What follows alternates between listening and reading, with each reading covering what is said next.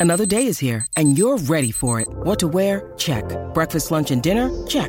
Planning for what's next and how to save for it? That's where Bank of America can help.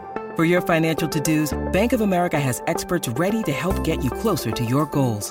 Get started at one of our local financial centers or 24-7 in our mobile banking app. Find a location near you at bankofamerica.com slash talk to us. What would you like the power to do? Mobile banking requires downloading the app and is only available for select devices. Message and data rates may apply. Bank of America and a member FDIC. Palmerbet on the edge of the box. Oh, it's a straight up screamer! Download our app today and enjoy straight up screamers this FIFA World Cup with great odds, great promos, and same game multi at Palmerbet. Gamble responsibly. For gamblers' help, call 1 800 858 858. You're listening to Real Adventures with Patrick Dangerfield and Aaron Hadgood. Welcome back to Real Adventures for BF Goodrich Tyres. It's now time for the Social Club, where we answer your questions from social media, and of course, the Real Adventures app, where it is an easy way to send in a question for us to answer. And you can also check out the other features, which include fishing hints, some amazing recipes, and there is plenty more. And Patrick, the first question far away is from Paul. First question is from Paul Redman. Is it true that if spiked by a flathead, you rub the belly of it on the affected area to ease the pain. this really this sort of old man wives sort of tale. I, I think stuff, I it? think this is the dad one that works. Like you know when you go out with your dad and you're young and you like crack the shit, well crack the sads. I shouldn't say that, but basically you uh, get spiked by a flathead and your dad's trying to get you to stay out there longer so he can catch his five kilo snapper and he goes, "You get spike, yeah. and you've really cracked it. Like you've really cracked it. You've got spike." And he goes, "Oh no, you rubbed the belly of the flathead." And I reckon that room has escalated over the last thirty years because it doesn't work. It does not work. It's like it's like when um, when, when you you don't get seasick. Actually, no, you do. You do get seasick. Anyway, when I don't you do, get seasick. Yes, you refuse to go in the cabin of a boat. You, oh, oh! As soon as I look in the cabin of a boat. yeah, I'm no good I'm in the cabin sick. of a boat. Yeah, I'm no good in there. Sorry. So don't don't lie to me. Don't lie to our listeners. Anyway, um, but being out on the boat whenever you get seasick, and the you know the skipper or whoever it is is like, just throw up. Once you throw up, you'll feel fine. Well, note to self, chief. I've thrown up on a boat, and after it, I didn't feel fine. All I wanted to do was head back to shore. Um, it's the same as that. It's like when I got stung by a gurnard when I was a bit younger. I tell you what, if you think a flathead spike is bad, I've got another thing coming for you because that Gurnard spike, I was offshore. It was 7.30 in the morning. We just started a, a, a, charter and I was at the back of the boat and I just said to these guys, don't bring, if you see one of these, we caught one, I said, if you see one of these guys, don't bring it in the boat. Sure enough, it's a Bucks party. Uh, don't know if these boys don't don't know if these boys have slept yet. I don't know what's going on. I just remember being blind. This guy goes, "This "Is this one of those fish?" Swings the rod up. I grabbed the line to say, no, wait, like so he didn't hit anyone. And as I did that, he tried to swing it back into the water, and the gurnard spike, because my hand was on the leader, slung up. It was slung up, and in the knuckle on my, it was on my root finger actually on the right hand, and uh, I dropped.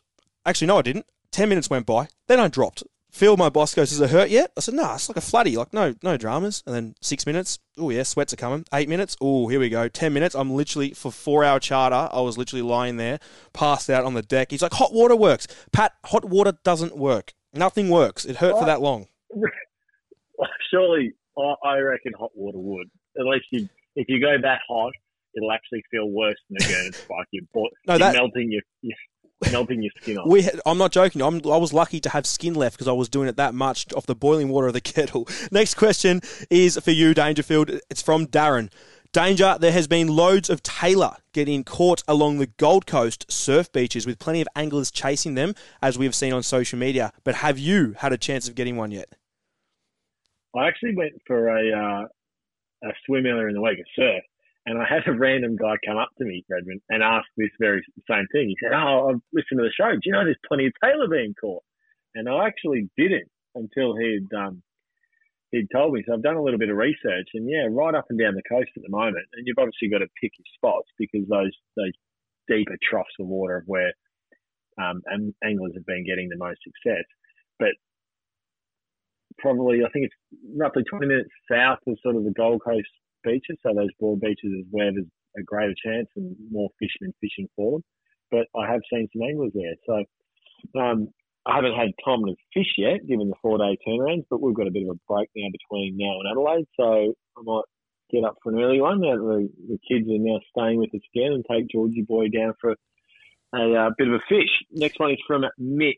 Red, this may sound dumb, but what does seem some days on the bay are calmer than others, even though it's windier than the previous experience? I think what he's saying, you, you go out some days and it's quite calm, yet on other days you go out it's beautiful on land, but you're in the middle of the bay and it's windy as buggery. Yeah, well, another point I'm looking at with him as well, he might be asking as well. Regard, you are right because wind flows flows obviously on water quicker, and there's nothing to break it up, so it hammers through the bay, for example, Port Phillip Bay in the ocean. It just carries. So another way I think he's asking it also is some days he goes out and it's rougher on the water, but saying it's a 10 knot breeze, but then he goes out on another day and it might be 15, but it's calmer than what it is on a 10 knot day.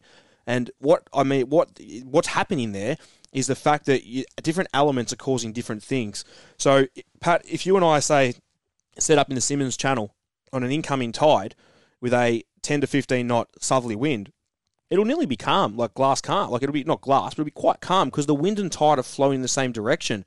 But you would not be able to sit there and fish on the outgoing tide coming down Symonds Channel with that southerly wind, and that's going to make it quite rough and turbulent, the water. So I reckon what's happening, Mitch, you're not getting your wind and your tide together in the same direction, which is making your day, like I always say, much more pleasant. So whiting fishing on a like you want to fish eh, whether whatever species is in the bay as much as possible, wind and tide in the same direction, because at the prime time of those tides, when you're waiting for that gummy to come up, as you swing off your anchor because you got wind and tide, which is the prime time that those gummies eat that last hour and a half, which I spoke about in my Salt Guide workshop during the week, is when you want to be there. So wind and tide together, and also Pat, you could fish what out the front of Mogs on your snapper grounds there, your pinky grounds there on a 20 knot northerly, quite calm. But if you do that on a 20 knot southerly, you wouldn't even be getting the boat in the water, uh, would you?